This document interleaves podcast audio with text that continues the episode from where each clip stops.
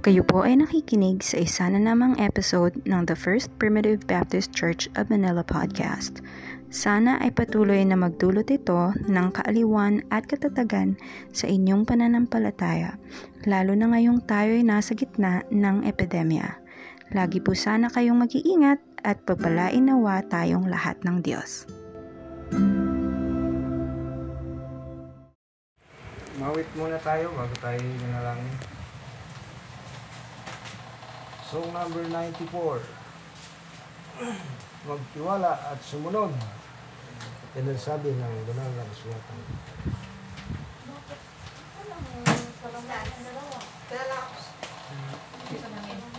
Number 94, kita nyo. Okay. Kung tayo'y mamuhay ayon sa patnubay. Okay? Kita nyo?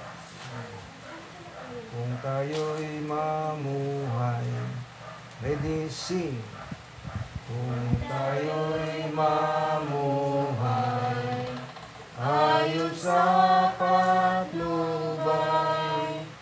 ng Diyos at ng Kanyang salita. Siya ay sasa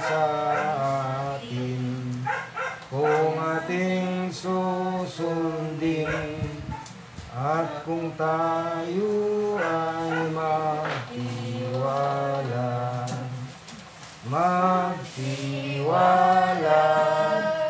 Si Jesus ay sundin ang kanyang kagalakan laging sasa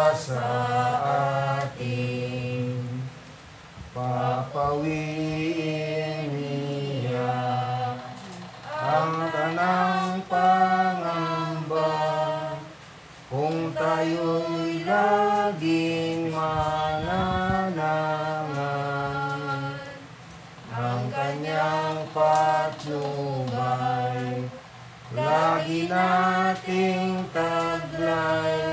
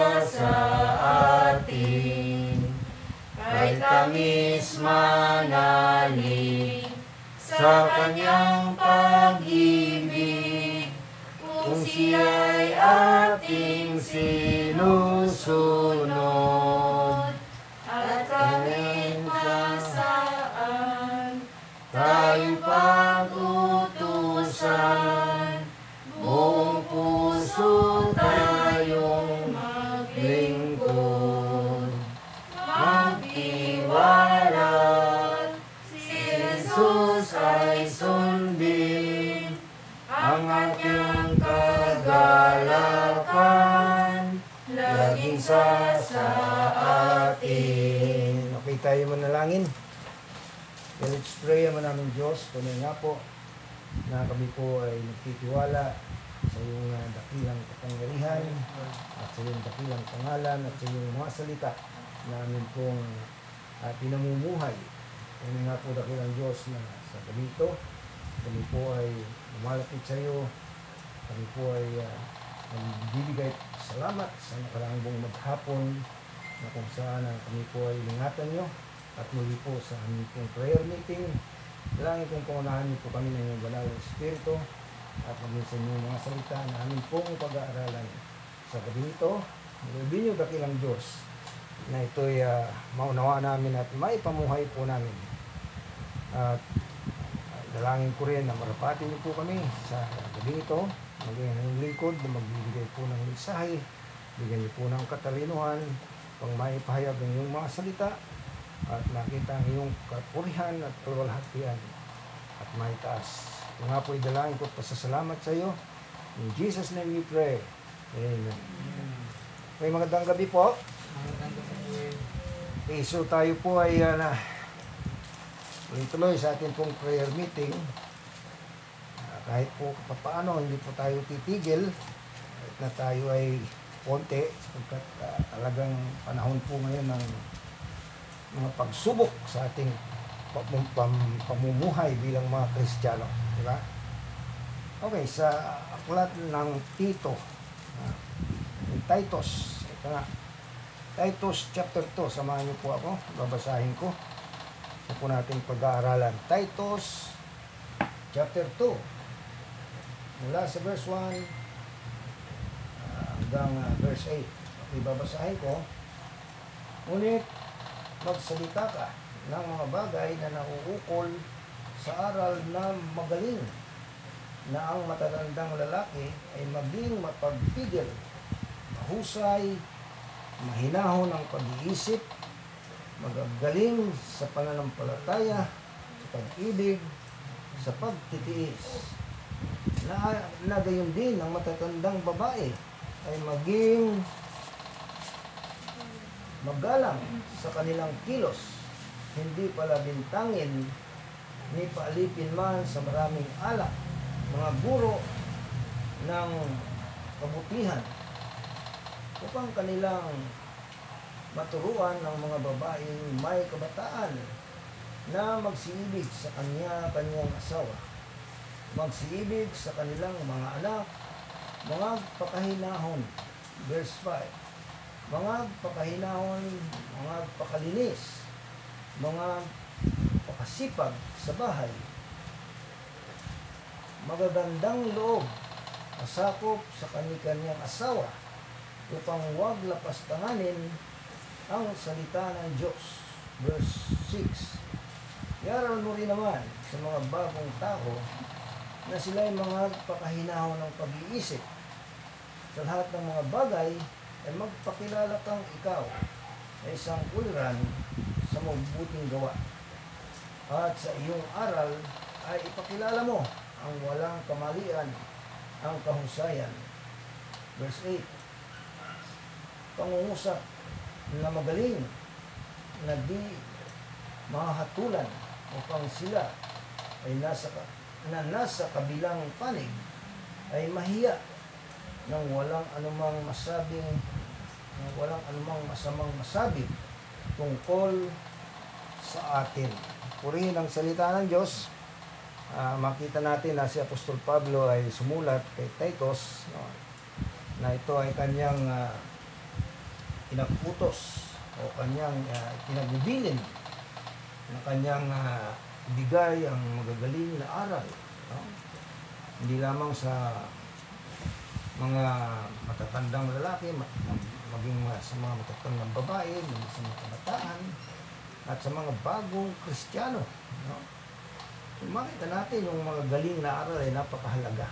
Sabi nga eh, sa wikang English, yung sinasabi niya, yung sound doctrine, no? Yung sabi niya rito, ang mga galing na aral, sabihan, sound doctrine begit sound practice. Ibig sabihin, yung, kung ano yung mabuting aral nating natututunan na si nating kinabubuhay, ito rin ang nagbibigay sa atin ng magandang asal. Amen? Kaya tayong mga Kristiyano ay talaga namang nag-iingat sa ating pamumuhay para para huwag tayong mapagwikaan ng mga hindi mananampalataya. Tandaan natin na sa ating pamumuhay, maraming nakatingin sa atin. Di ba? Binabantayan tayo. Uh, kung nagkamali tayo, timano, pupunain tayo. Sasabihin niyan ba yung mga pinasabing mga anak ng Diyos? Di ba? medyo hindi magandang pakinggan. Di ba? Kaya nga nag-iingat tayo dahil ah, magiging katisuran tayo pagka hindi tayo na umayos ng ating pamumuhay. Kaya nga dito eh, pinapaabot ni Apostol Pablo kay Titus yung magagaling na aral no? na sinasabi niya sa kanyang tagubilin kay Titus ngunit magsalita ka ng mga bagay na naukol sa aral na magagaling o na maaral magagaling. So, ikang English, sinasabi niya, But speak thou the things which become sound doctrine. O, di ba? Sa ating buhay, napakahalaga yung magaling na aral. Pero, anong kabuluhan ng magaling na aral kung hindi natin maipamumuhay? Di ba? Sabi natin eh, alam natin lahat ng mga aral ng Bible. Ha? Sabi natin yung doctrine of salvation, doctrine of election, lahat-lahat. Na makita natin tinuturo din yung ah, sanctification, yung kabanalan, lahat-lahat, no? Tulad itong pinag-aaralan natin. Kung nalalaman natin ito, magaling din. Pero kung hindi natin ipamumuhay, useless din. Di ba? Sabi nga, yung pananampalatayang walang gawa, eh walang kabuluhan. Baog. Di ba? So dito sinabi niya, una, sa mga matatandang lalaki, yung mga matatandang lalaki, ito yung mga member ng church. Ito hindi niya sinasabi sa lahat ng matatandang mga matatandang lalaki kasi hindi naman lahat ng matatandang lalaki eh, mananampalataya o member ng church. Ito yung sinabi niya eh, Titus, mga member ng church. Kaya sinabi niya, Ngunit magsalita ka ng mga bagay na naukol sa aral na magagaling, na ang matatandang lalaki ay maging mapagpigil, no? mahuhusay, mahinahon ang pag-iisip, magagaling sa pananampalataya, sa pag-ibig, at sa pagtitiis. No? Makita natin yung mga member ng church. No? Kailangan pagka tayo uh, kakaedad, Ibig sabihin eh, matagal na tayo sa ministry o matagal na tayo sa buhay kristyano. Kinakailangan ito na makita sa atin buhay. Di ba? At kung makita nila yung kasalungatan dito, eh, magiging katisuran tayo, hindi lamang sa kanila na nasa kabila, kundi maging sa mga bagong ah, anak ng Diyos. Alam natin, ang Diyos eh, tumatawag o nag, nagbibigay ng buhay na walang hanggan sa sino mang kanyang tawagin no? sa regeneration. So, hindi natin alam kung sino yung mga bagong tinatawag ng Diyos. Eh, pinakailangan yan ma ma impluwensyahan natin o ma maakay natin no? sa buhay kristyano o sa buhay ng kabanalan. Hindi lang sa mga lalaki, maging sa verse 2. Na ang matatandang lalaki, verse 3, amen na gayon din ang matatandang babae ay maging mag, magalang sa kanilang kilos. No? Hindi palabintangin, hindi paalipin man sa maraming alak. No? Mga guro ng kabutihan. Nakita natin yung mga matandang babae, napakahalaga sa church, di ba? Hindi lamang sa church, kundi sa pamamahay. No? hindi makita natin yung mga member ng church mga kahit mga kaya sa Amerika mga kasama namin yung mga member ng church mga asawa ng mga pastor mga member no? tuwan-tuwa na kapiling namin sila pero makita mo yung kanilang mga ayos no hindi sila katulad ng iba na pasi, uh, pasiksik kung ano-ano yung mga kasuotan nila talagang old fashion yung mga primitive ganun yan old fashion. No? Hindi sila nahihiya doon. Nasabi rito, magalang sa kanilang kilos, hindi palabintangin, hindi paalipin man sa maraming alak. Oh, may mga babae kasi na umiinom ng alak. No? Hindi lang dito sa atin. Siguro kahit sa Amerika. Meron nga. Kasi yung alak naman, ito uh, nung unang panahon, napakahalaga sa kalusugan lalong-lalo na sa mga lugar na kung saan malamig. So, sa, sa lugar ng binabanggit ni Apostol Pablo, mga malamig na lugar ito. Kaya nga sabi ni Apostol Pablo, mag-isa matandang lalaki, huwag kang uminom ng tubig lamang, hindi ng konting alak. Hindi naman. Kapag laging sumasakit ang iyong sikmura, yun ang dahilan kung bakit pinag-utos ni Apostol Pablo ang pag-inom ng alak. Hindi para bisyo, no? Dahil para maging gamot sa anumang karamdaman sa sikmura. Konting alak, no? Ibig sabihin eh, yung konting alak, hindi konting alak. Ibig sabihin may halo na tubig. Yung alak kasi kahit konti, matapang yan. Di ba? Kahit konti. Pero kung haluan mo siya ng tubig, yung konting alak at yung tubig, maganda yan sa kalusugan. Hindi ka malalasing yan, hindi ka ma, ano, hindi ka magkakaroon ng ano sa bituka. Gamot yan. So makita natin, may mga babae na umiinom din ng alak. Mga guro ng kabutihan, yan ang mga babae na napakahalaga na nakapagtuturo sila sa pamagitan ng kanilang mga magagal- magagaling na natutunan o magaling na aral. Kaya meron silang magandang asal. At yun ang kanilang ipinamumuhay. Sabi nga, ah, sound doctrine begetted sound practice o sa pamumuhay. Verse 4, upang kanilang maturuan ang mga babaeng may kabataan na magsiibig sa kanilang asawa, no? Magsiibig sa kanilang mga anak, mga pakahinahon, mga pakahinahon, mga pakalinis, mga pakasipag sa bahay, no? mga magandang loob, pasakop sa kanilang asawa upang huwag lapastanganin ang salita ng Diyos. Nakita natin sa banal na kasulatan, ang salita ng Diyos na ating pinag-aaralan, yung lalaki talaga, yung babae talaga kinakailangang pasakop sa kanyang asawang lalaki. Hindi niya dapat na i-overpower yung kanyang asawang lalaki kasi labag yan sa utos ng Diyos. Kasi kung i-overpower mo yung katuwiran mo, may magiging ano yung lalaki. No? Tawag yan eh, magiging Andres. Tawag nila sa ating panahon. Eh, mukhang, mukhang tanga yung lalaki. No? Hindi siya makapag-desisyon. Yung, yung babae lahat ang di-desisyon. Walang ganyan ah, sa banal na kasulatan o sa mga Kristiyano noong unang panahon. Alam natin na yung ah, aral na ito noong unang panahon pa ay talagang ibinigay ng Diyos para sa kabutihan, sa ikaayos ng sambahayan, ng ah, pamumuhay ng mga Kristiyano. Kaya sabi niya rito sa verse 6, Iaral mo rin naman sa mga bagong tao na sila ay mga pakahinahon ng pag-iisip. Yan. Sa lahat ng mga bagay, ay magpakilala kang ikaw ay isang uliran sa mabubuting gawa. At sa iyong aral ay ipakilala mo ang walang kamalian na at ang kahusayan. Pangungusap na magaling na di mahatulan upang sila sa kabilang panig ay mahiya nang walang anumang masamang masabi tungkol sa atin. Yan sabi ni Apostol Pablo kay Titus, no?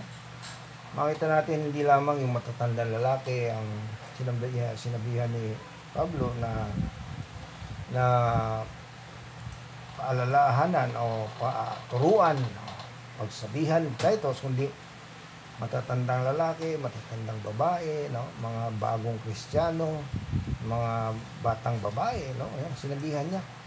Yung mga nanay, no? sinabihan din niya, no? At pati si Titus mismo, sinabihan mismo ni Apostol Pablo na sinasabi niya, iaral mo ang sabi niya sa verse 6, iaral mo rin naman sa mga bagong tao. Verse 7, sa lahat ng mga bagay ay magpakilala kang ikaw, sabi niya, ay isang uliran sa mabubuting gawa at sa iyong aral ay pakilala mo ang walang kamalian ang kahusayan. Pangungusap na magaling na di mahahatulan upang sila sa nasa kabilang panig ay mahiya pang walang anumang masamang masabi tungkol sa atin. Napakaganda nitong aral na ito. Unang-una, makita natin ito pinatutungkol sa atin lahat. Bilang mga Kristiyano, bata ka man, matanda ka man, no, may asawa ka man, wala. No. Ito uh, may kinalaman sa practical godliness, eka nga sa wikang English, o yung buhay na may kabanalan. Napakaganda, no? Kung tayo na mga member ng church, mula sa pastor at sa mga member, ay gumaganap ng mga aral na ito, No? Naniniwala ako na malayo ang maabot natin. Ibig sabihin, lumalago tayo sa kabutihan. Lumalago tayo sa pananampalataya at sa pamumuhay. Makikita ito sa ating buhay kung sinusunod natin. Di ba? Malayo ang maabot natin. Ibig sabihin, eh, yung antas ng ating buhay kristyano talaga namang napakaganda. Pero kung hindi natin ito susundin, eh, wala. Walang lumalago. No, walang namumuhay at walang sumusunod. Nakita mo, parang wala lang. Magulo pa rin. So ito ang dahilan kung ba't sumulat si Titus. Sana uh, ito'y uh, natutunan natin na itong salita ng Diyos na ito na bilang tayo sa atin eh isabuhay natin. At alam ko na natutuwa ang Diyos kung ito'y ating susundin at ating gagarapin. Dahil ang sinasabi niya, kung inyong susundin aking mga salita at inyong gagarapin, tunay na kayo nga. Sabi niya, aking maalagad at kung ano ang inyong hingin, ay bibigay sa inyo. Ganito nabigay ng aral sa atin. Maraming salamat sa inyong pakikinig. Pagpalain tayo ng Diyos. Magandang gabi. Okay, so tayo na ako sa ating uh, uh, isang awit bago tayo dumako sa ating closing prayer. Sa song number 95. 95. Blessed Assurance. Sa wikang Ingles. O kay tamis ng na kay Jesus. Ready? Sing. O kay tamis ng na kay Jesus ako ngayon ay anak na ng Diyos.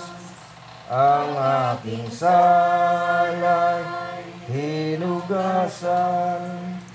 Langit sa akin ay binuksan. Ang aking awit at salaysay ay pagpupuring walang humpay. Si Jesu Cristo, Panginoon, dinadakila sa maghapon. Nang kay Jesus ay magpasako, pangitain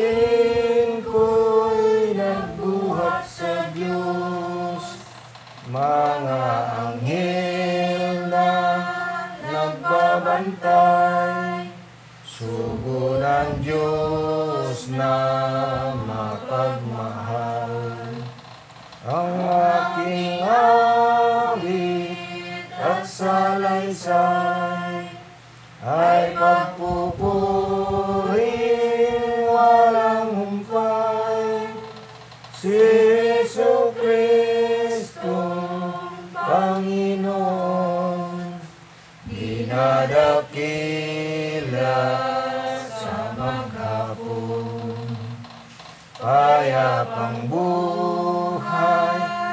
ay nakantan nang si Jesus ay pagtiwala.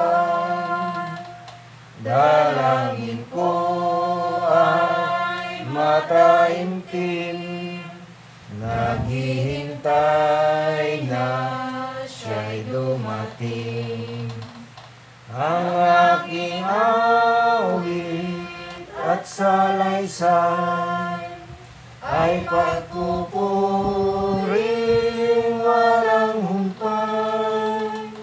Si Jesu Cristo, Panginoon, dinadakila sa maghapon.